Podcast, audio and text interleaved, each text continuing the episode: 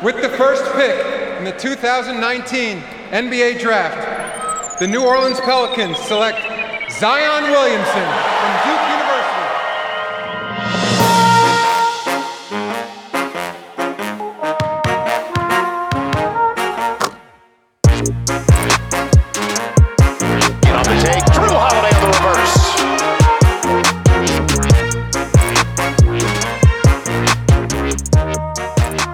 Welcome back to the first Pelly Pod of 2020. New year, new me. We're five and three since the last podcast and into the new year. Back with me as always is Jonathan Palazzola and Tyler Nye. How you guys doing tonight? Doing great. Almost terrible, man. That was a close one. Thank God, you know, you went and took a shower. Yeah. So once again, uh, the Pelicans were almost given heartbreak against the Jazz via a referee call, and um, the first one was a non-call. This one was a call, and I- I'm gonna say something, and I know you're gonna be like, "Oh, shut the fuck up," but like, I'm gonna say something, and I think a lot of the complaining is the reason why that touch foul was called at the end of the game. Yeah. I think Gentry was in that dude's ear quite often, like late in that fourth quarter, And- especially after the Josh no, Hart. we we know the real real reason, What's up?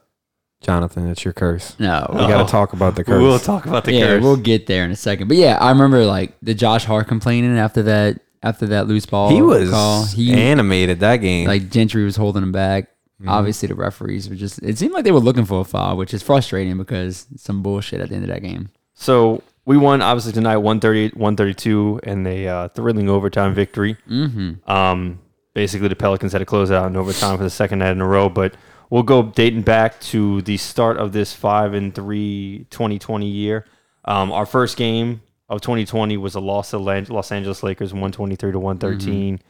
Um, Lonzo Ball was our leading scorer that night. Uh, Derrick Favors actually was our leading assist man with 14. That wasn't a bad game for the Pelicans. I No. think, uh, I mean, besides maybe like a size matchup with the Lakers, um, that that was really the only reason they kind of pushed us around, and it wasn't. It was only when, you know, like when we didn't have any size on the court. Really, Yeah, it seemed like they were bigger than us at every, um, pretty much every position, position, besides yeah. like small forward. They were just so long and lengthy. They gave us problems early, and we dug ourselves in a hole. yeah, we that Lakers, out of. that Lakers team. The interesting thing about them is they're just so big. Mm-hmm. They're one of the only NBA teams right now that's using all their size to their advantage. Yeah, And then we we stuck Jrue Holiday on Davis and James most of the night, and it's never. I mean, as great as a defender Jrue Holiday is, it's never going to be a good night if your point guard is defending their two best bigs.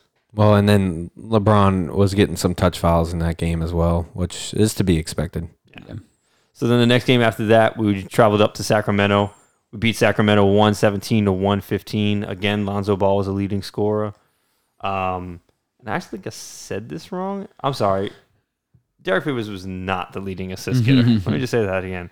Uh, it was actually Jrue Holiday. But next game, Lonzo had 24 and 10. Uh, won that 117 to 115. That game was a lot closer than I expected it to be. yeah. Yeah, That was like the beginning of the Lonzo kind of stretch that we saw in Ball Out, where people were like, okay, this guy is kind of showing some potential. It was a close game, but again, that was kind of like what triggered. It's been a weird season. It's been a season of a bunch of different narratives, but that that was a fun little three game stretch, where we were like, okay, Lonzo, this is his potential. but you start you started to see the explosion and speed come back in his game uh, right around there, and he, he was very confident in his shot. Yeah. And then the the Sacramento Kings, I I know that was like De'Aaron Fox's first game back in a minute, but man, I mean, I think they they like booed Buddy Hield off the court last night, Yeah. and it's just it's crazy because I, I honestly thought like that was the best up and coming backcourt coming into the season, or up you know like as far as Hield and and De'Aaron Fox went, and I thought that team had a lot of potential, you know, signing Dewayne Dedmon, but it just kind of Kings, you know, they they do what they do. Kings always. doing And Kings things. I kind of I kind of agree with Griffin where he said he doesn't think a market like New Orleans or these smaller markets really handle tanking very well. So he said he never wanted to tank. He wanted to be competitive. Um, and you kind of see like what happens when teams aren't competitive in a small market. It's kind of tougher to get the fans on your side. Unfortunately, Sacramento's been bad for so goddamn long, and they fucking passed. this on is Luka. probably the first season they had real playoffs hopes. well, I mean, and on top of that, they passed on Luka. Yeah. You know, Yeah. so like you just kind of tired of mediocrity from them. I absolutely love Fox, love Hield. It's unfortunate for them to be in a situation that they're in. Yeah. Agreed. Yeah. Moving on to the next game uh, was our first home game against Utah.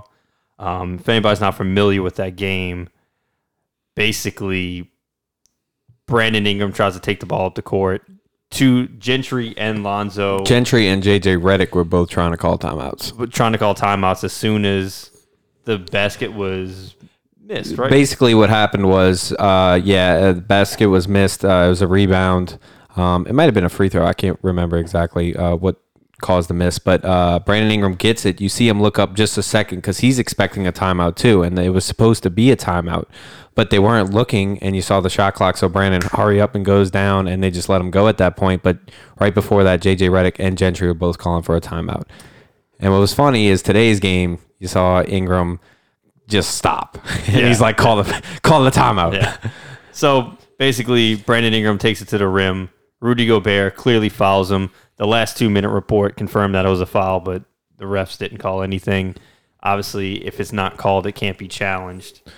Um, even though they don't reverse coaches' challenges Yeah. in the NBA. Yeah. But um, we obviously lost that game. That was a, that was a big game. Like that that could have continued our little.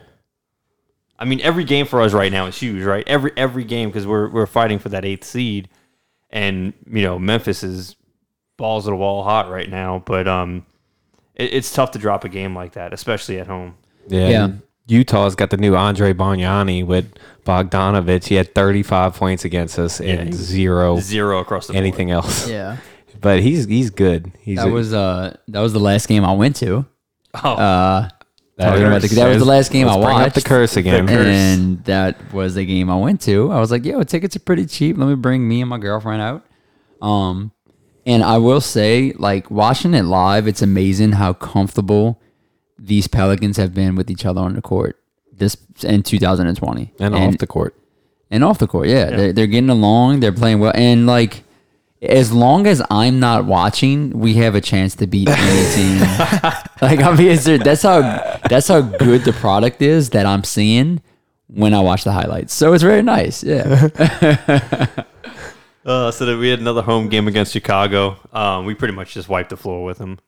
yeah. It's nice. That's another thing I kind of wanted to mention too, man. It's nice with Chicago and New York seeing how much better we are than the bottom feeding teams. Yeah, because then I- we we went to New York and beat New York. Right. And I mean, our records aren't that different currently, but we're so much better than these teams. Don't you think, Tyler? Like, it's, it's amazing how our record doesn't paint the picture of how talented our team is. Yeah, and it just go, and that's what was so frustrating about that losing streak because we all knew the talent was there, Mm-hmm. but I I think you know there's a lot of emotions and a lot of maybe overreactions going on and hot takes at the time of that. But looking back, you know, with the lineup he was fumbling and all the new players and chemistry kind of coming together, you got to give Gentry like you know tip tip your hat to him for Yeah. what he's been able to do to pull it back. And I think that that that'd be kind of interesting to talk about. Like, what's one thing we've noticed with the lineups that Gentry has kind of solidified in stone.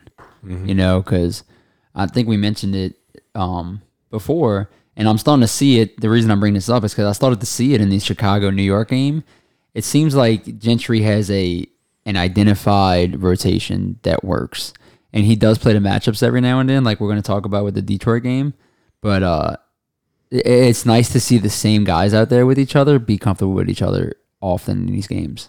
Yeah, but it- it's and this is the reason I think we all thought that they were making the playoffs because this roster that we're seeing right now. And by the way, we're winning games, and most of these games, like we're we're five and three in 2020, um, over 500, and pretty much all of those games we've had a major player out, Yeah, it's true. at least a major player. Yeah, And I mean, we won in Detroit with nobody. Nobody, yeah. right. Uh, so I mean, that's it's really impressive. It's really impressive. Yeah, I mean, even the loss at Boston, right? Like, you just knew they had to punt that game. Like it was a it was a back to back game. It was pretty much.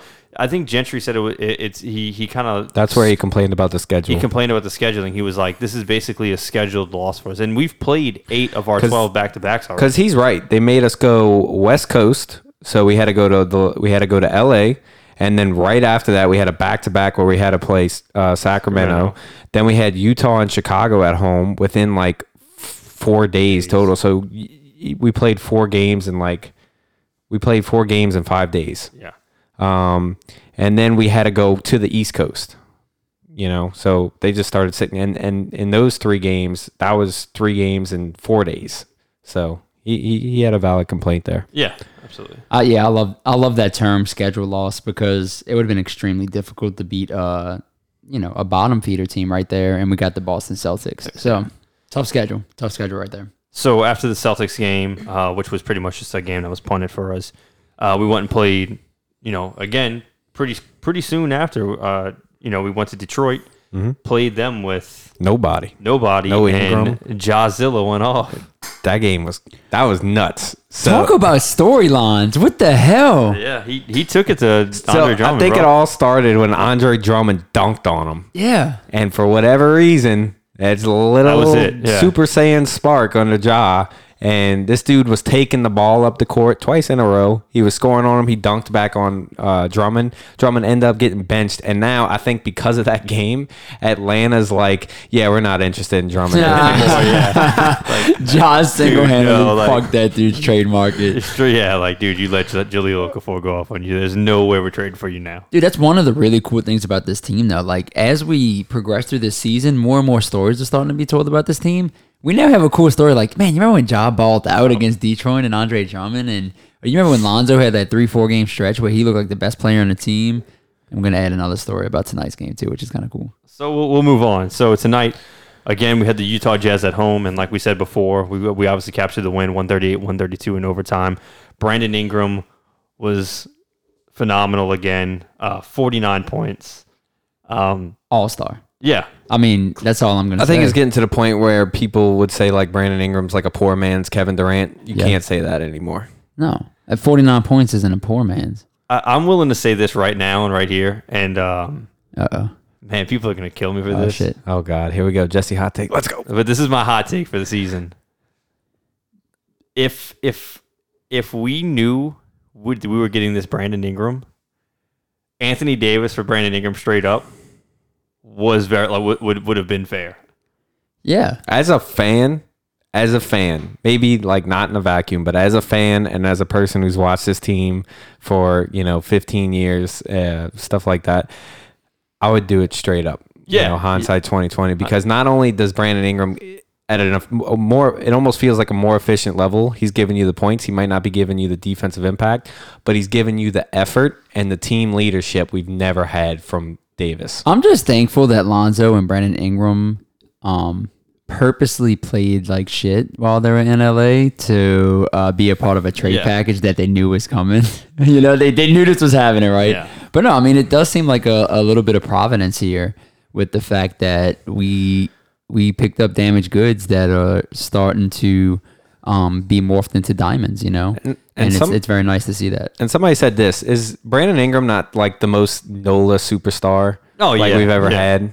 Yeah. And, and as far as like basketball goes, Like- yeah, so I think JJ JJ Redick kind of described New Orleans as uh as like everything you want in a big city, but it's still relaxed. Yeah. you know, I mean, I feel like that's Brandon That's Ingram, Brandon right? He's got everything you want out of a superstar on the court, and he's still like a relaxed, chill guy at a slow pace. So, absolutely, I absolutely love him, and seeing the energy that he like the guys cheer for him, like genuinely cheer did for you him. did you ever see? Yeah, y'all saw the uh, locker room reaction. Yeah. tonight yeah, they they had a they basically brought champagne in and sprayed it at Brandon Ingram for getting forty nine. That's Oh, how much okay. the team loves him. Oh yeah, yeah. Did you ever see that for Anthony Davis? no, never. I don't know if it's that this team or like the vets are that good of vets and stuff, but like, I just he But, I mean, dude just brings to- a different energy to, be the team. To be fair, the culture of this team is the best I've ever seen. yeah, I- probably since like the CP3, like the CP3. if I'm days. David Griffin at this point, and we'll we can discuss this later, but I'll say this real quick. But I don't even know if I want to do a trade just because of like this team chemistry right I now. It's agree. almost something you Yeah. don't even want to mess with. I 100% agree. And, you know, our biggest, not our biggest, but our most likely trade asset was E'Twaun Moore. Uncle No E way. has been a You can't. dog. Yeah, like, you there's can't. no way. You can't, yeah. No. what he brings to the table for these young guys to see that, like, fuck. I'm smiling right now. I fucking love Uncle You got to E. give you Yeah. you got to give Griffin some credit. He brought in the right and perfect vets for Mm-hmm. these young guys. Yeah. he's got a balance. We thought that balance wasn't good enough. We thought maybe there wasn't enough vets, too many young guys. I think the balance is great and right yeah, where it needs to be. and you heard on the. Did y'all listen to the JJ Redick podcast? What he said about Noah? He's Yep. Yeah. Yeah, and I think that's one of the cases. Like JJ Redick said, there's a rookie here that I absolutely love, and he, whenever I'm doing anything by myself, he's like, "Hey man, can I tag along?" You see why JJ Redick was brought on outside of just what he brings to the court. You, I think that that the same can be said for Uncle E. With And you saw, it, yeah, with uh, the JJ Redick when he brought Zion on.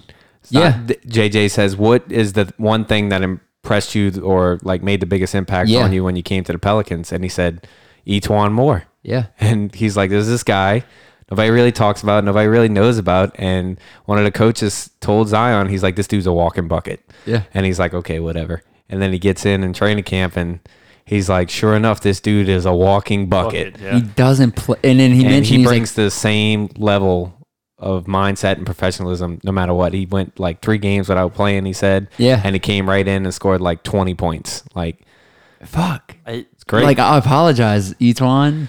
I want you here, man. Stay. I, I didn't. So in the beginning of the season, and I said this last podcast, I always said that the season prior, when Anthony Davis was leaving, the reason why we didn't get the E'Twaun Moore from the first season we had him, just was because a lot of his minutes was spent playing out of position. He was a small forward. yeah. And this is the first Pelicans team we've seen in a very long time where guys are playing at their natural position. yeah. And Yep. you gotta credit Griffin and Langdon because they they mentioned that in the offseason, the entire offseason, he said we want players with clearly defined roles. E'Twaun Moore is not playing small forward.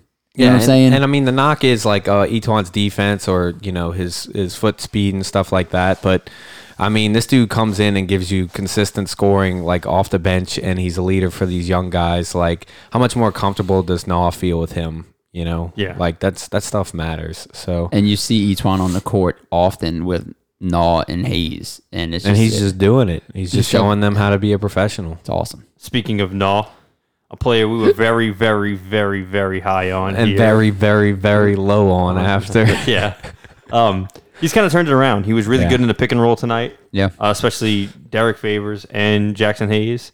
Um, what's been the big turnaround for him? Is it something that just was it an aha moment for him, or was it more just working on his craft and what, getting to gel with this team? I think he has half a season under his belt. Mm-hmm. I think that's what it is. We're gonna we we we're starting to see some rookies ball out. The biggest one's Ja Morant right now, but you're seeing across the board like this rookie class is at the halfway mark, and a lot of these rookies are doing extremely well.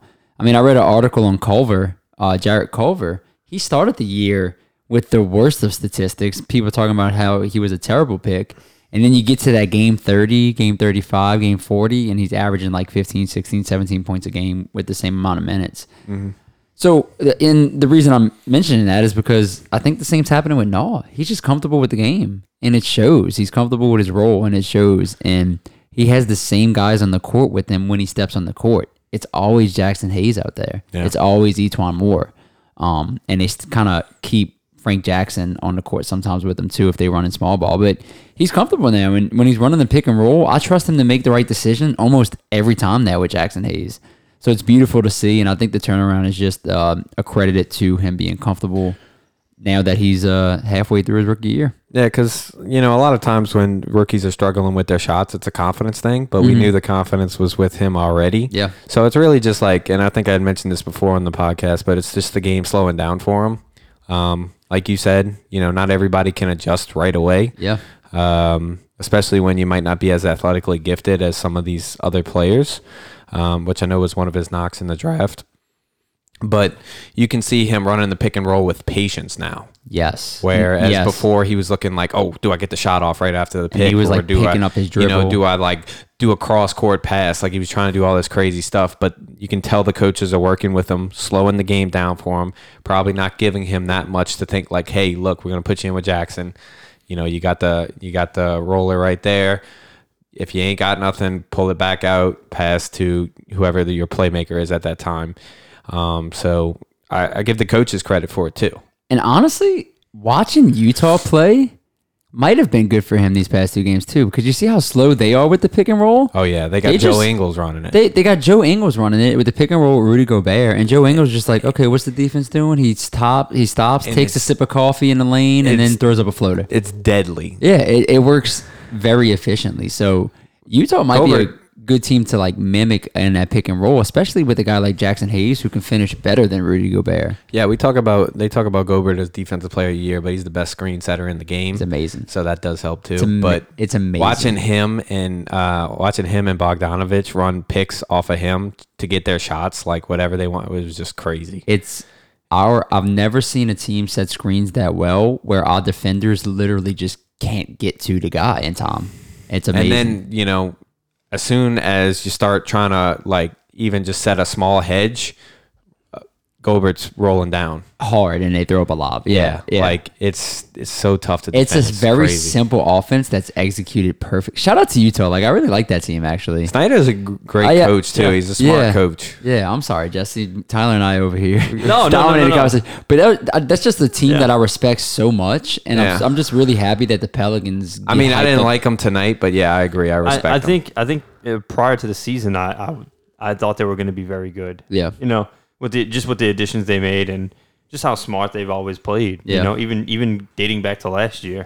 I think Utah is the team that will give the Lakers trouble in the playoffs if they meet. I think Utah is going to get Yeah. a lot, any team. They got the face. Size and. IQ to match. Yeah. Yeah, Well, I mean, Lakers are the favorites right now. yeah. Mm-hmm. So So talking about our own screen man, D Faves. dude.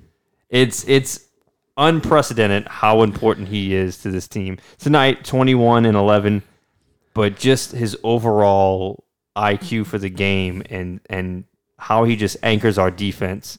and the I mean, work he puts in, he the work he on puts a in, yeah. workload. Yeah, he does. And and you you know he's not playing because we either lose the game, like the games he was out, we either lose the game or our defense just gives up a ton of points. And teams know it. Yeah, they do. They attack They the just rim attack the rim Yeah. just relentlessly. It's just it's amazing how calm he is, right? Yeah. Like on defense, th- everything's been said about his defense, but like on offense, when we run like the high post with him, Mm-hmm. and sometimes they actually pass it to him in the high post, he just kind of waits and lets the offense do their thing, and then ma- just makes the right pass. And like there was one play that kind of uh, exemplified that perfectly. He caught the ball at the top of the key, and everybody was getting defended extremely tightly by Utah, who was doing a really good job with that, especially in the first half. And so he didn't try to force a pass; he just held it. And then eventually Nicolò Melli cut and he passed it to him, and it was an easy two points with like three seconds left in the shot clock. And it's just nice to see that veteran say, like, yeah, dude, I'm not gonna rush it. I'm just gonna wait and something's gonna happen. And he makes the right call quite So- often. So that's the biggest surprise for me, right? With Derrick Favors is his, just his, passing his ability. passing ability, Mm-hmm. and he sees things that some point guards miss. Yeah. Yeah. Sign me up for Derrick Favors and, more yeah, like more and in, in the that future. same like how we got the uh, you know the vets and their impact on the rookies. Favors running the, the pick and roll, um, you know, and getting some of those great uh, corner passes and stuff off uh, out of it. You saw Hayes doing that Yeah. the last couple of weeks. Yeah, it's so true. he was so not true. doing that before Favors was in the lineup. Could No. could I mean, let's be realistic. Could Jaxson Hayes not be learning from a better center right now? yeah, because Like, what's why- him- great is him is their sitting opposites. there, yeah, him sitting there playing and but like the things Jaxson Hayes is really weak at are the things Derrick Favors is really good at. Couldn't have said it better. Derrick Favors definitely brings to the court things that aren't flashy, and Hayes has all the flashiness already. So he needs to learn the things that Derrick Favors can does, and and uh, yeah, I want to I want to pick another big man right now to learn from. Besides that, Yeah, I mean, right now I just looked up as far as um, his assist percentage. Uh, it's uh, 74th percentile in the league. yeah. So Yeah. four bigs, which is pretty high. So he's I a mean, very very good passing big man. Yeah, it's, he's impressive. And I, I think one other thing, the only thing that makes me a little nervous about Favors is the workload that he's taking on, which I feel like is a lot. He's putting in a lot of work, and you can see the effort he's putting out on the Yeah. court. Um, and you can see like it feels like they got to give him for like every like he took that scrum in the was it the Utah game? He took that scrum and he had to sit out a couple Yeah. games until uh, Mm-hmm. wait, that tonight. was the that was actually the Knicks game. It was the Knicks game. Yeah, yeah. But like it feels like that could happen again. And that might lead into something we can talk about later. But I think I think the answer to that is just getting Hayes more minutes periodically as Yeah. Hayes starts to improve. But you're right. Like when it comes to playing elite centers like Rudy Gobert, because he can still just- get out. He's always in the right position, but just because of length, he can still get. You know, he can still have trouble. dude, there was a play where he defended two guys on one play and got Oh, a yeah. serious swat on O'Neale. Oh yeah, Like he defended the lob, so O'Neale got the pass uh, coming from baseline, and he left his man that who he just defended the lob from and sent O'Neale shit, which was awesome. he was just like eight for ten tonight, right? Yes. Yes. Hayes, Yeah. Hayes had a really good game. No, no, not Hayes. Favors. Favors. Oh, favors. Um, favors said like He was 10 for 12. He was 10, Ten for 12. twelve. I'm Yeah. sorry. I 10 think for he- 12 in 36 minutes. yeah, I think he had like 15 points going into overtime, or maybe 17, and he finished with 21. But he he had a really good game. Um, but man, like I said, dude, when we play these elite defenders, I almost don't ever want him to ever leave the court. Yeah. he does such a good job. I mean, elite centers, he does such a good job on those guys. Yeah, So the officiating in the second Mm. half leading into overtime was pretty bad. Mm. Um, i- is, this? I don't want to sound like one of those bums who gets on Reddit and just complains about how my team got screwed, but I feel like we we've had a pretty bad run. I think tonight in the second half, Utah shot somewhere close to twenty three free throws, and we shot four. That was one foul, like the one that we talked about where Josh Hart got like really animated, where he went for a steal. It was a clean steal all the way, and they just called it like a reaction foul because like I think it was against Ingles, and Ingles just kind of flopped and hit Yeah. the floor. And dude, I never ever saw Josh Hart get like that. he was pissed. I mean, off. you got to feel for this fucking team. Like Yep. they're fighting their asses off Yep. to get into the playoff race. They're starting to gel together, and to have a game taken from you because of touch files or flops is for players that's frustrating. I mean, they're, this team is obviously leaving everything out on the court night in and night out, and you can't control foul calls. That's the only thing in the game they can't control. yeah. I mean, you do everything right. You do everything right, only for I don't. I just don't understand it. Like I watched the play over and over again, at least ten to fifteen times. It just looked like big men bodying each other up underneath the basket. Real quick, can somebody look up if Gentry mentioned anything about the foul call tonight? Did, So- did anybody notice anything? on Oh, he said like uh, the players said it's okay. We're gonna go win this in overtime, and he tells the reporters he's like me and you. He's like we both we all know that it should have never got to that. And then somebody asked him to talk like specifically about it, and then his response was, "Are you going to pay my fine?" yeah, and that was it. I think he's talked about the refs enough Yeah. this season already. I remember the after the Utah loss, like he looked like he wanted to. f- Like, he was like, you could see like just how boiling mad he was, and I think he he even said something under his breath, like after the interview was over and like they were shutting the mics off. I remember him saying something along the lines of, uh, "I wish I could say what I want to fucking say." There's an alternate universe out there where we're doing the Pelly podcast and we're talking about Alvin Gentry getting suspended from the league after a Utah lost tonight. Like after Yeah. after a loss tonight, you know. If we would have lost this game after that shit, Alvin Gentry, I don't think would have been whispering under his breath. He would have said whatever the fuck he wanted to say in that microphone. So yeah, I, I mean, what I will say with the refs, I think at the beginning of the se- season, you saw the free throw differential was there pretty much for the team every time, and I felt like besides maybe like the Raptors game one, like it was mostly on the Pelicans because we settled for jumpers way too early, but we attacked the basket now. I think it's gotten to A the lot. point where like we like the coaches have nailed it in. Like, hey, do not just fall for jumpers. Like, please. Yeah, so we're still And- taking 53 pointers a game, yeah. but it just seems like we're attacking the rim a lot Well, more. we're as well. using the three pointers in the right situations. We're not Yeah. just trying to get the numbers, Numbers up. Yeah. Um, but uh, give credit to Ingram for always attacking the basket. Like, dude never takes a night off as far as attacking the basket. So, and that's part of what being an elite scorer is about. You have to do that. You have to get to the free throw line. Yeah, Ingram's Ingram's nice, man, because we we're living in a league now where it's three pointers or layups, right, or dunks.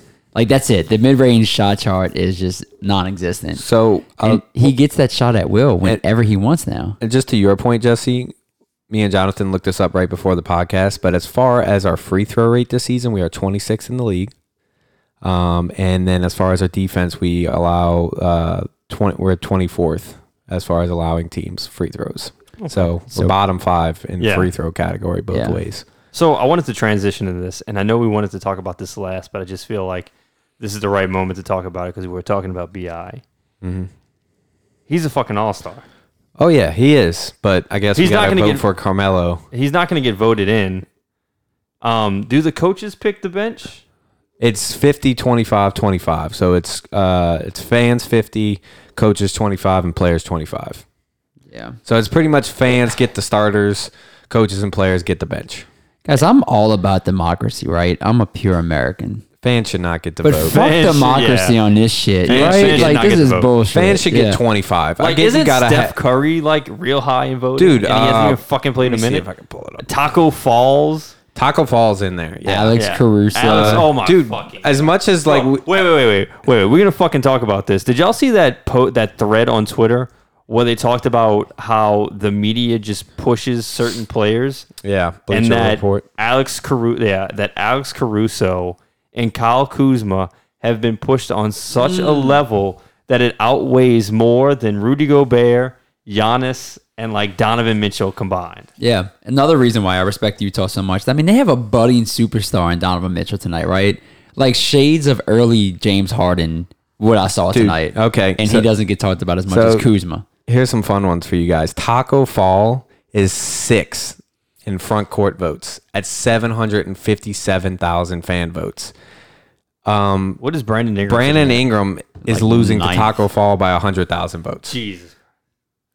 And, and, see, dude, that's why like it, it's like Stephen Curry has more than Donovan Mitchell, Devin Booker, D'Angelo Russell, and Ja Morant um, right now. Alex Caruso is fourth in guard votes. Fourth. I mean, it's just complete bullshit that that dude might make the All Star team for being complete. Uh, he's it's because he's a fucking joke. Like, Yeah. Carmelo Anthony is sixth in front court votes for the Western I, Conference. I would say that surprised me, but like, dude, I'm telling you, like, so many old heads. Derrick love Rose, Carmelo fourth. Anthony. Derrick Yeah, Rose yeah. fourth in guard votes. He's coming off the bench for Detroit. Yeah. Like That's just people who don't pay attention to basketball. They just like, oh, that's a name I know. Let me click it real quick. I mean, but what's crazy is like how many like that's that's kind of embarrassing for the NBA if like But dude, it's it's not like that's what the NBA the is. NBA bro. Like, wants those clicks, but I feel like some of these clicks are not. I don't know. It's bro it, it, it is what it is like every time I, I go to a lakers game west bank dudes walk in with lakers jerseys and then as soon as they walk out they go and put their fucking steph curry jerseys on and, and come into the next golden state game like it, it, it literally is what it is with the nba like Dwight Howard's tenth in front court votes. yeah see and it's just I, I, there's nothing even to talk about it. it. It is what it is. Brandon Ingram is far better than all of those players right now. I mean, they're right with the top three for the most part. So top three in the front court in the West: LeBron, Anthony Davis, Kawhi Leonard. okay, that's, yeah, that's right. Yeah, Um, guards: Luka, James Harden, Damian Lillard. That sounds reasonable. sounds- That's pretty. That's pretty right. Eastern Conference: Giannis, pa- Pascal, and Joel Embiid. Um, sounds right to me. Uh, guards: Trae Young, Kyrie, Kyrie. Uh, but okay, I, I understand even that. one. Trae, like he's Well, Trae Young has been going off this season. I mean, as far as Well, a offense, total of and they don't have wins. many good guards in. Like Ben Simmons is considered a guard. Um, in the votes, I feel like Kemba Walker should be in there. uh, he he's third. Okay. Kemba Walker's third. So that's why I, I mean, for when when it comes to the top three, they get it right, but after that, it's a joke. It's a joke, yeah. Yeah. I just I, I really don't like that vote, man. And it reminds me uh, I'm sorry I'm gonna bring up college shit, but Socrates didn't like democracy. he, he liked it, but he was like, Yeah, I'm not about everybody voting. I'm about everybody who understands the subject voting. So we need to educate the voters before they vote. Yeah, like just the fact that Fuck Taco this. Taco Yeah. Falls beating Bam Adebayo, who's having like a great Monster season, for Miami. Yeah. That's bad enough on its own, and Miami's a big market too. But I mean, to answer your question, Jesse, I think like nights like tonight, I think put the limelight a lot more on Brandon Ingram. Get some of them Lakers And- fans to vote for him. well, yeah, and and in the fact that the team's winning, team success has a lot to do with it as well. So if the Pelicans continue to win, if Brandon Ingram continues to shine the brightest during these wins and have moments like he did tonight, um, I think that that's going to contribute to more fan votes, coaches votes, and players votes. All right. Well, on to my next question. Someone is returning soon. You're right. Does Brandon Ingram take a step back when Zion comes back? No. I'm gonna say no chance. Okay. All right. What do you think, Jesse? I don't think so, but you know, uh, somebody somebody approached me with that question today um, at work, and they were like, "With Zion coming back, do you think Brandon?" Because they were like, "Remember the preseason when like Zion was scoring a bunch and Brandon Ingram was just kind of like, oh man, dude, they need to get they need to get rid of this dude." And I was like, "Well, dude, like preseason, you got to remember like." Brandon Ingram was coming off of a major injury, not like to the point where he like didn't pick up a basketball for a, a lengthy period of time. I was like, you know, he was just trying to find his way in the system and find his way back into the game. No way do I think Zion coming back changes that. If anything, it may make life a whole lot easier for Brandon Ingram. So when Derrick Favors was being interviewed um, at the at at the um, post game conference in the locker room, they asked him, "What did you do that helped out the team when Brandon Ingram was getting double teamed?" And he was like, "Yeah, when Brandon Ingram gets hot like that, I just make sure that I'm open." And that's going to happen if Brandon Ingram gets hot again. Not only is Favors going to be open, a lot of other guys are going to be open. And I can't think of a better guy to pass to off the cut than Zion Williamson.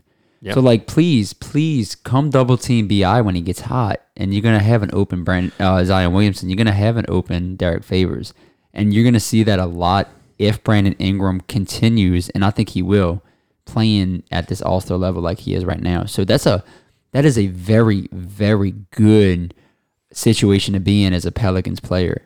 To have another guy to pass to when you double team like that that can finish at the rim like Zion, I think you're going to see a lot of nice things. So I'll ask you this question real quick, Jesse. Okay. Who who has the best uh, as far as positive impact from Zion returning, who has the worst impact from Zion returning? Okay, so Lonzo is going to have the best just because I think the court's going to open up for him a little bit more. Um, there's some passes he throws to people that he thinks is Zion that it isn't. No, Did you see that one he threw to E'Twaun? He threw one to E'Twaun. He threw one to Cheatham. like, there's just times you see where he's like, "Fuck, man, if that was Zion, that shit would have got fucking smashed." Um, as far as who's gonna have the worst impact, it's gonna impact Kenrich Williams the most because he's just never gonna play. Okay. Yeah.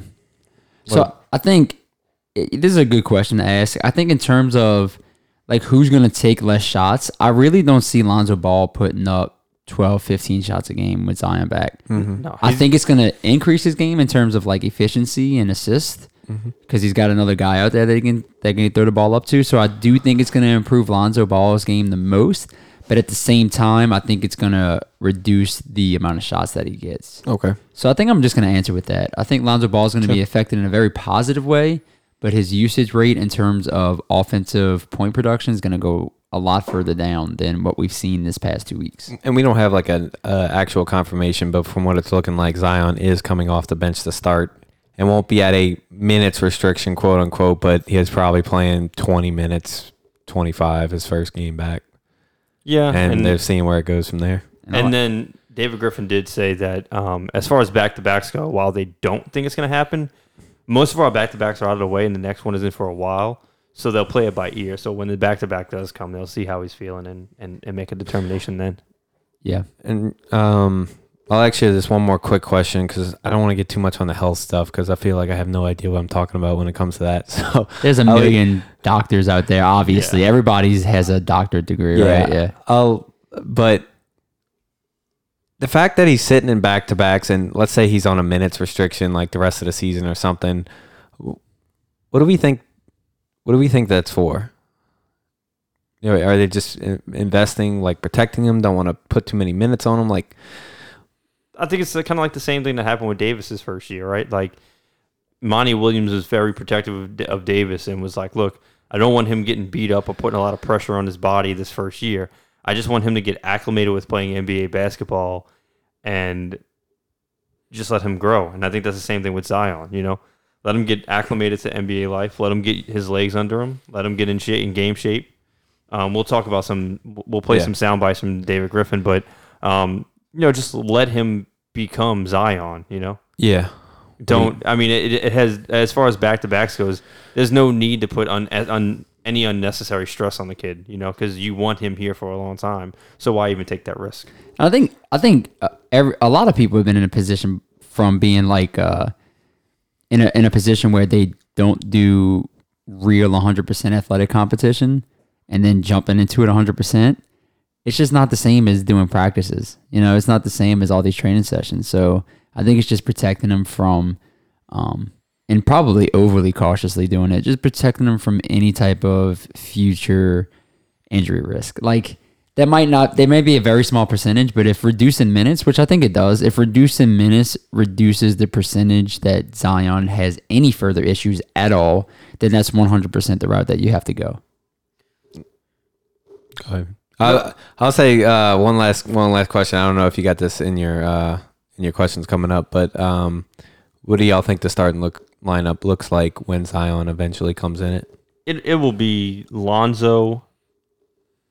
Um, A lot of people talk about Is Jrue the re- this is an actual topic, and this was a topic before the season started be. in the preseason because Lonzo did uh, start and JJ Redick was coming off the bench, but a lot of people think JJ Redick should start, should provide that spacing. Um, I I think it's still going to be Lonzo, Jrue, Zion, BI favors, and I think uh, the first person to the bench will probably be Lonzo. JJ comes in, Okay. and then I think eventually they'll they'll work around Faves coming out. I mean- coming in. Yeah, I mean, if Zion's if Zion's coming off the bench, then it should be Jrue and JJ. Yeah, that's well, yeah, with no, but I'm saying when Zion Zion eventually hits the starting lineup. Yeah, then Zion has to be in the starting lineup. Yeah, but who who do you do you see JJ on the bench or yeah. Lonzo? I see oh, JJ. I see JJ going to the bench because I think I think what we, we when we said this um, before the season started, and I think it still holds true. We want to we want to see who, what works really well with Zion this season, and if we can accomplish that goal this season, that's a very huge accomplishment. So we have a budding superstar in Brandon Ingram.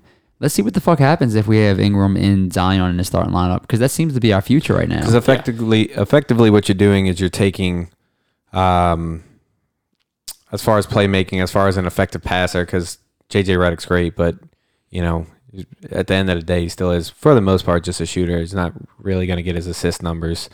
Um, you're you're taking that for shooting, so you're deciding which one's more important. But I think I agree with y'all, and it has to be with Lonzo. Just to see what he looks like with Zion, because Yeah. you got to know if you need to make that investment on Lonzo. absolutely. And I think honestly, man, I think with how good of a playmaker Brandon Ingram's become recently, his like passing and his ability to see the court's been really well.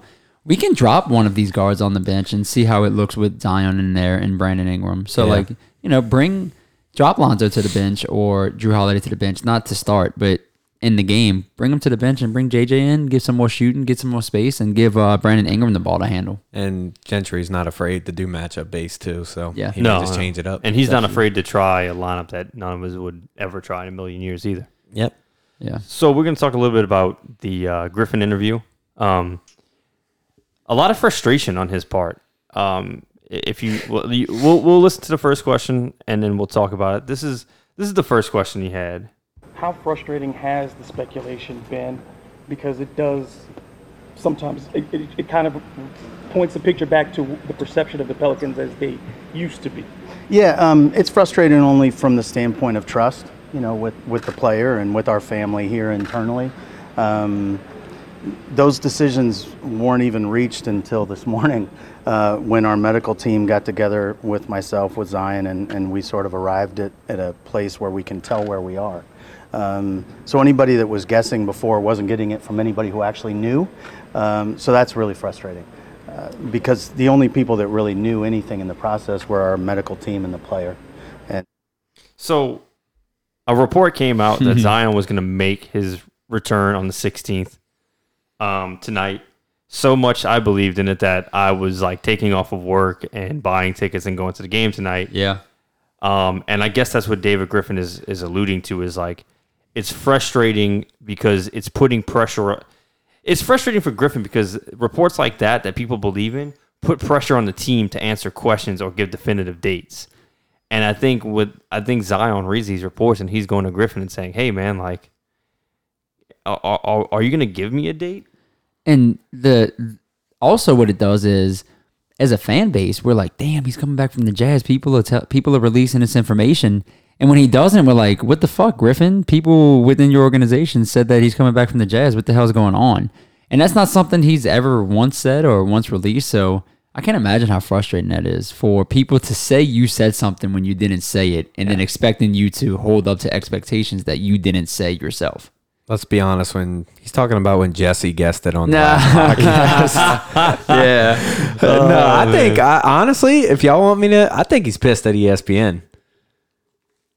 I, from listening to the interview, I think he's pissed at ESPN because, like, I think it was like last week or two weeks ago when Jalen Rose is like just shitting on like Zion should not return and look, he's running like me out there and stuff. Like, I know that's where David Griffin pays attention because he worked there, mm-hmm. and he's probably confused by it because he knows there's a bunch of good people there. Because he specifically mentions, he's like, "Well, I know why it happens because of clickbait," and I think he's talking about ESPN Yeah. And Or players making Report or- statements like that, like you know, because he was asked. Um, I don't know if you have that quote or not, but he was asked if Zion was gonna, if there was ever consideration that he would miss Oh, the rest of the season. Hold up. Let's just play that now Yeah, because that there we is go. the that is the next the, the Oh, next look at soundbite. that. It's a I perfect. really believe very strongly he is a radically improved physical version of himself in, in ways that, frankly, we took the extra time to ensure. Did- Did you ever consider not playing him this year? No, and he never considered it either. So Griffin obviously believes that everything they took into account for during this rehab process has obviously improved Zion and made him. It's basically like you remember when like Goku got his ass beat on Namek Oh god. and they stuck him in the uh, Brought to you by Dragon Ball Z. the, the chamber, and then like even though he got Vegeta stuck him in the chamber, and then while they're all getting their asses beat by Frieza, Goku is just like slowly strengthening up, and then finally he breaks free from the chamber, and then you know the rest is history. That's pretty much what he's saying right now, and I'd hate to bring up an anime point of view, but you know I'm a nerd, so but like Hey, it, it- it's true though. Like he, Dick Griffin obviously believes what they did was in the best interest, and from that, Zion is better off. And then obviously he felt very strongly about the second part where Zion, it was never a question he was going to sit out the entire season. If Zion could have played, he was going to play. And he even says like later on in the interview, it, I didn't catch that in the soundbite, but he says y'all kept bringing up Blake Griffin. Blake Griffin fractured his kneecap. Yeah, and that's one of the reasons That's I a- said ESPN because Jalen Rose literally said that. He was like, "Yeah, look at Blake Griffin." He was like, he fractured his kneecap. That's a totally different healing process and injury versus what Zion uh, went through. You know who he fractured his kneecap against? The New Orleans Hornets Wow, really? in preseason. Okay. Yeah, Wow. going up for a dunk. Uh, Man, um, I just have to point this out, y'all. We brought up Socrates and Dragon Ball Z in this podcast tonight. That's that's a that's a good sign. Yeah. Yeah, of a it's a good podcast. I, I, and I also like I'm kind of interested to see David Griffin said a lot in those interviews, but the fact that he said he thinks Zion is the better version of himself than what we saw in preseason, I want to see how that materializes on the court. Was that just talk? Was that just him talking up his guy, or was that was that real? Is that something he's seeing every day with him in practice and with him in train uh, in rehab? I think it's definitely real because Zion said it himself to Yeah. JJ Redick on the podcast. Um, and I think we had talked about this. That's one of the reasons they specifically brought on Aaron Nelson and paid him the money he probably got to come here. And they took the opportunity. Hey, his knee's ready to go, but let's take the opportunity to get him in and let's work on him. Let's work on his kinetic chain, which I know Griffin talks about, but um, you know, he can his body is so unique they had to learn new things from him about Yeah. how he's just nothing they've never seen in the NBA so they had to treat him different they had to they probably had to study him they honestly Yeah. probably Yeah. had to study him they probably had to finally get him healthy enough to where he could work out it's probably why they needed to see him in practice and stuff because if you ever watch these connect videos when they show the olympic players and stuff what they literally do is take their reel you know and see what they do and they'll map it out on different points and you'll see like a stick figure and you can see Yeah. where you know how the body's moving. That's probably what they actually did to Zion. They could say, "Hey, see, this is what you're doing wrong right here. This is putting a ton of stress on your knee. This, this, and this," and he's got to go in and correct it. Yeah. And they took that extra month to go and do that. And he talked about that. And you know it's a real thing because he was talking about players on JJ Redick's podcast. He was talking about um you know, people would ask him to come hang out, come get dinner, come get he's like and he's like, once we get off the plane, as soon as we got off the plane, it'd be like uh, Trajan, Trajan. or somebody else would be like, come on, Zion, we got work to do. I have no doubt that Zion Williamson is getting the highest of technology and the best of help uh, with Aaron Nelson and this training staff.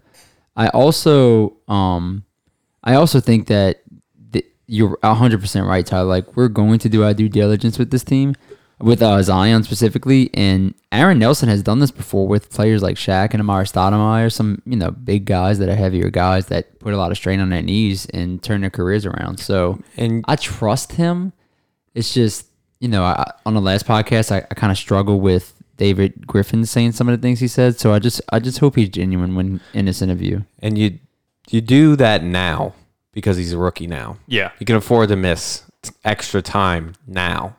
He's not going to be able to do it year three or year four to take time to learn. He's going to have built habits by then. It's going to be very hard to break. So do it now um, while you can. I don't know what your thoughts are on, on that, Jesse. Well, uh, so on the JJ Redick podcast, um, Zion says like they asked him like what was the most frustrating thing about this rehab process, and he basically says that the most frustrating thing was hearing about his bad habits. Like, oh well, you know, when you land, you're putting too much stress on this leg, or when you or when you when you when you take off, you know, you're you're taking off at this angle and angle, you know, landing at this angle, and that's not, you know, that's that's counterproductive to what your body should be handling. And uh, you know, he said it was frustrating, but at the end of the day, um, he's never felt any better. And those little bitty changes in himself have produced very good results for his body. And I, I think he's going to come in and kill it. Um, as far as that unknown GM or mysterious GM who said that go back six months, he would have took Ja Morant over Zion Williamson. Like, no, like let's be realistic. Like Ja's having a fucking great year, but anybody who got that number one pick was going was going Zion, and I think he's still going to have a great year, and it's it's going to be interesting to watch him, and I can't wait to get he gets back on the court. And he wouldn't be the first player to say that. He's not the first player to have stuff like that done to him and come back better Yeah, um, because of it.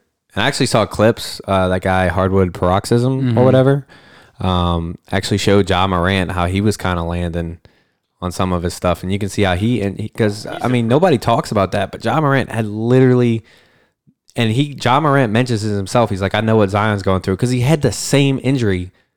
He just had it before he got drafted. drafted. Yeah. And yeah, that's why we didn't see him summer league or preseason at all. But I'm just curious, man, like, would we have done this mechanics correction if Zion didn't get hurt?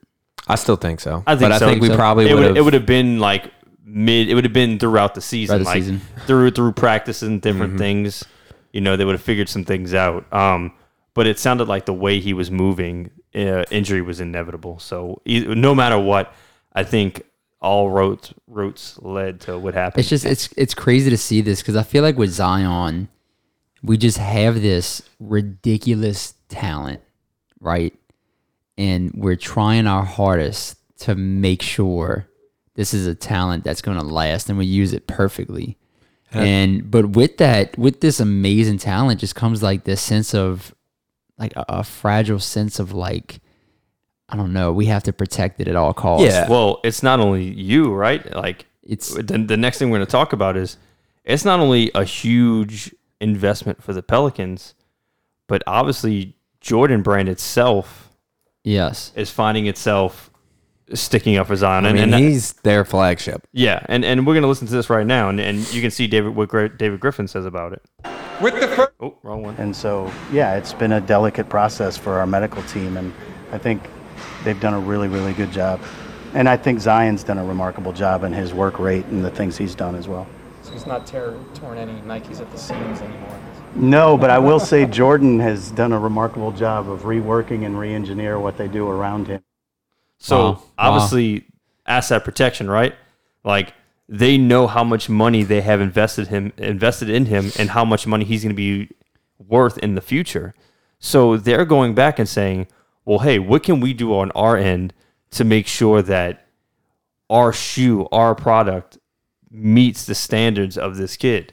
He's probably like, look, I have a pair of of, of Jordan 34s. It's this- sick. Yeah. the, the the the shoes Zion wears.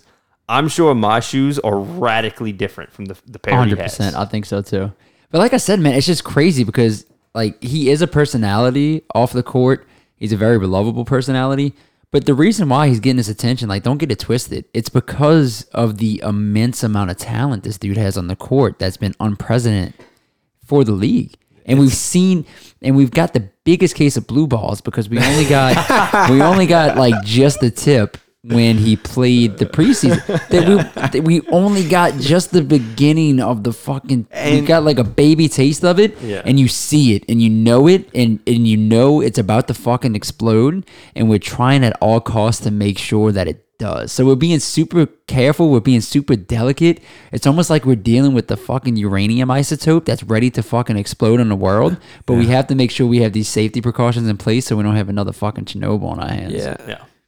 And two things I'll say about that because a lot of people forget in preseason. I don't know about y'all, but I mean, we all did watch those games. I'm sure a lot of Pelicans fans did because we all just wanted to see Zion. Mm-hmm. I have never, in how long I haven't watched basketball as long as some people, but you know, I've been watching a long time. I've never seen a player like Zion. No.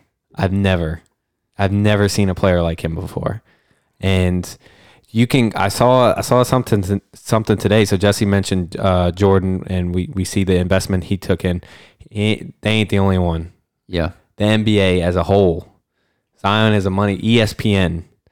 I mean, Dude, think there's about a it. reason we have the most national games. I, they had a post that said Zion right now, since he's been injured, he has more Google searches than Giannis. Yeah. Like, ticket so on secondary market websites since zion was announced to return on the 22nd against the spurs yep. ticket prices has surged over a thousand percent and it's true because i was looking at tickets for the spurs game um man maybe like a week ago and you could get tickets in the upper deck for six dollars right Yeah. and then the lower bowl was like 21 dude now lower bowl one 160 to 180 and then upper deck anywhere between 60 to 100 dollars and that's unprecedented considering before you, you could have went to the jazz game tonight for five dollars Yep.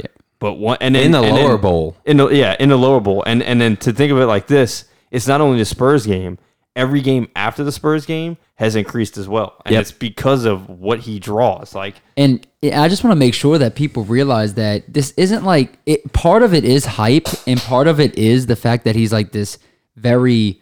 uh He has a, a huge gravity around him as a character, but the majority it come from this dude is a transcendent talent on the basketball court, and I just don't want anybody to get it twisted. Yeah. Like, yeah, he's a lot of hype, right? yeah. he's got all he's got all the hype in the world. That's part of it. He's got all the personality in the world. That's part of it. My But the biggest portion is the fact that this dude brings something crazy on the court, and I can't wait to see it. my favorite response is people's like, "Oh, he hasn't proved himself uh, yet, and, he, and all he did was dunk in college."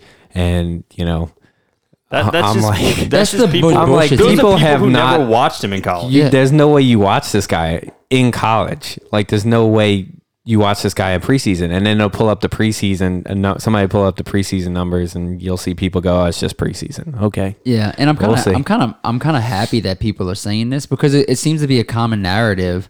You hear these common things with Zion, like, well, he's just a dunker. He's gonna get injured. He's injury prone. He's fat. Like, I hope this is ringing in his ears. Like, I Oh, it is. really do. yeah.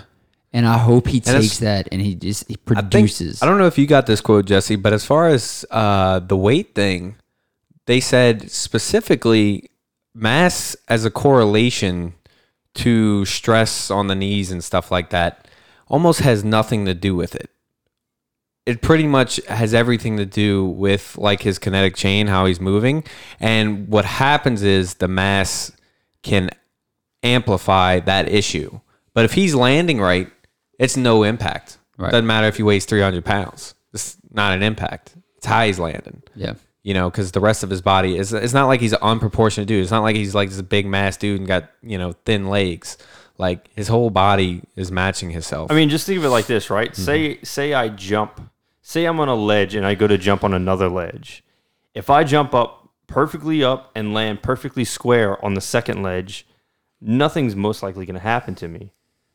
But say I go to jump on that ledge and I land on the edge of it with just one leg and I'm at an angle, there's a higher degree of injury risk for me. Yeah. Th- and that that's just like I'm speaking as if like that's like some type of like like high knowledge like answer. No, that's a common thing everybody should understand. Like, yeah, if you land wrong, you're increasing your risk of injury. And all the Pelicans did with Zion was say, hey, instead of landing like this, maybe you should try landing like this. But instead, that got blown into, oh, they, they're reteaching him how to fucking walk, and he's a fucking baby now. Like, You know, yeah, like, nobody. get outta here. And I mean, like, Shaq was one of the fattest dudes in the league, like ever, and that dude played till he was like 39. Yeah. You know, I agree, Tyler. A 120 pound dude can tear his ACL. Exactly. Can Yeah, tear his meniscus. happens all the time. Right. So it's not it's not 100 percent about weight distribution. Of course, this dude is playing with a ridiculous amount of force. So we just want to make sure that force is being correctly utilized. David Griffin likes to use torque. Jonathan. Torque. I'm sorry. So I'm sorry, guys. So, I haven't taken physics since high school, man. yeah. It's, uh, so upcoming for the Pelicans, we have LA on ABC. It's gonna be at it's gonna be a Saturday game at 2:30 p.m. MLK.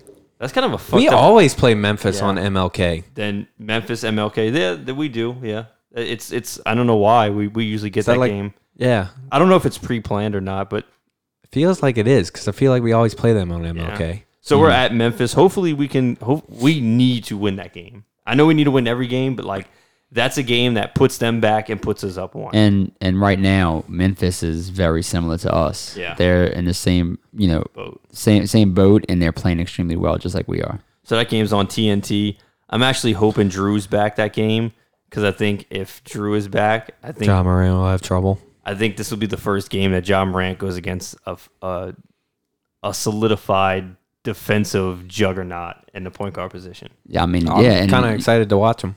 I'm, I'm ready for Lonzo to step up like he did with Donovan Mitchell today on a couple of possessions. Yeah, that was nice. yeah, yeah. yeah. And then after the Memphis game, it's the 22nd. Uh, Yeah. We play San Antonio at home. Um, game is rumored to be picked up by ESPN. You know they're gonna fucking pick it up. They said I they'd mean- bump. They said they'd bump Denver Rockets. Oh, the Rockets have been terrible. Yeah, they're gonna fucking bump that game. I'm telling you. Although Michael Porter Jr. has been playing good lately. It's crazy is this is another game outside of the Zion thing, just for standings reasons. We need to win this game as Yeah. well. Yeah. So, yep. s- I will huge be game at against that San game. Antonio. Tyler's the only one that got tickets.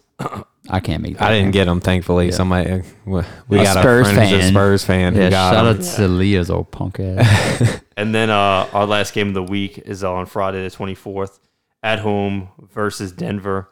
Um, all Western Conference games are big. All games going out forward are big. We've been playing well. We can beat these teams. And so hopefully we can continue our, our, our winning ways and, and, and win the games we should win and then sneak some games that we probably should. and it's nice to have that change of tide too, because we were going into games like, yeah, we just want to play well and have a good game. They were like, I'm, I'm pretty confident we can win these games. So it's it's nice to have that turning point in the season. It also feels like we're playing for something in the season, which is nice because we could not have said that in December. Yeah. Yeah. Like we, we were just like, yeah, let's watch the young guys and enjoy them. Like Mm-hmm. that's that's where we were, and now it's like we're we're back at that point. But I'm still gonna wish for just continuous health with this team. Absolutely. Yeah. Knock Just on keep wood. them healthy. You know, even if that means missing the playoffs by a game or two and being disappointed by that, I'll I'll take that over having a healthy Zion, healthy BI, rest of the season, please. Yeah, and I mean, we should have Jrue back. If Jrue's not back on Saturday, I think he'll be back on Monday. Um, JJ will probably be back. Yeah, Saturday. Jaja, JJ uh, dressed out today. Okay. So I think he'll be back probably next game. he'll be game or back two. next game. Yeah. So probably get Jrue back to twentieth, Zion back to twenty second.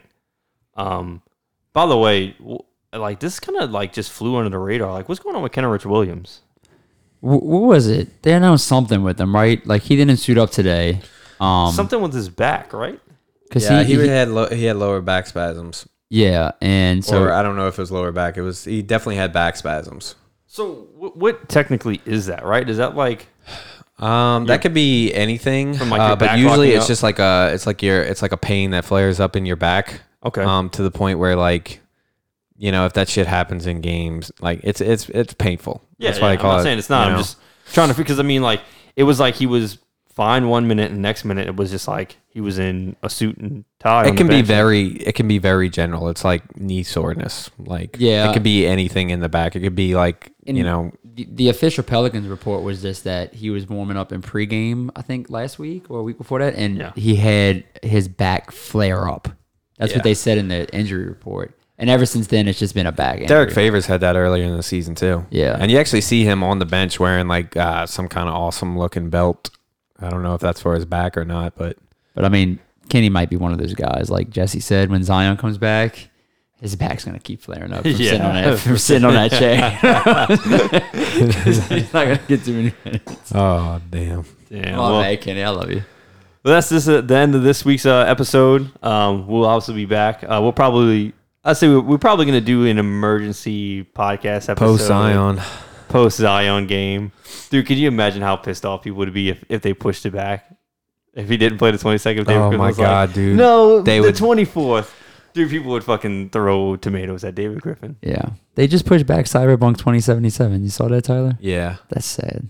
Yeah, and I think they also he, he kind of mentioned uh, David Griffin. I just completely ignored that. completely ignored they Cyberpunk 2077. 77. Yeah, it's- Dragon it's- Ball Z, Socrates, yeah. Yeah, torque. Torque. torque. I love And that he- word. And David Griffin loves it too, obviously, because that's all he ever says when he's talking about Zion. He like he has like a he has like ten words that he uses over and over again. he really does. Meaningful minutes is something he says all the time. Dude, just the way you okay, I know this episode was supposed to be it was supposed to end, but like the way you just said it sounded exactly Yeah, like yeah. it. That was that was pretty good. I think he I think he like sat down in his office one day and he was like, Okay, what are like ten things I can say that will make me sound inherently smarter Yep. than everyone in the room? Yep. And then one was torque. The second one was meaningful minutes. yeah, And we're gonna have to listen. I'm gonna have to, While he's that'll been be my great. homework. yeah. That'll be my homework. I'm gonna listen to some Uh, interviews and see what he says over and Over over, and and over over. again. again. yeah, he did say for Zion, and that's one of the reasons why he doesn't play. He said the NBA he can't just get a player who's been on a long term injury from out to playing. Like they have to Yeah. go through like a questionable status. and Yeah, that was an pass. interesting quote. He said there's a NBA protocol Yeah. to a player coming from injury to playing that he has to pass. So he'll probably be like doubtful pretty soon.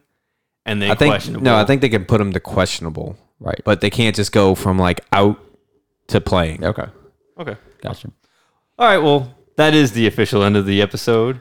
And uh, we'll definitely see you next week. A lot of meaningful Torque. minutes.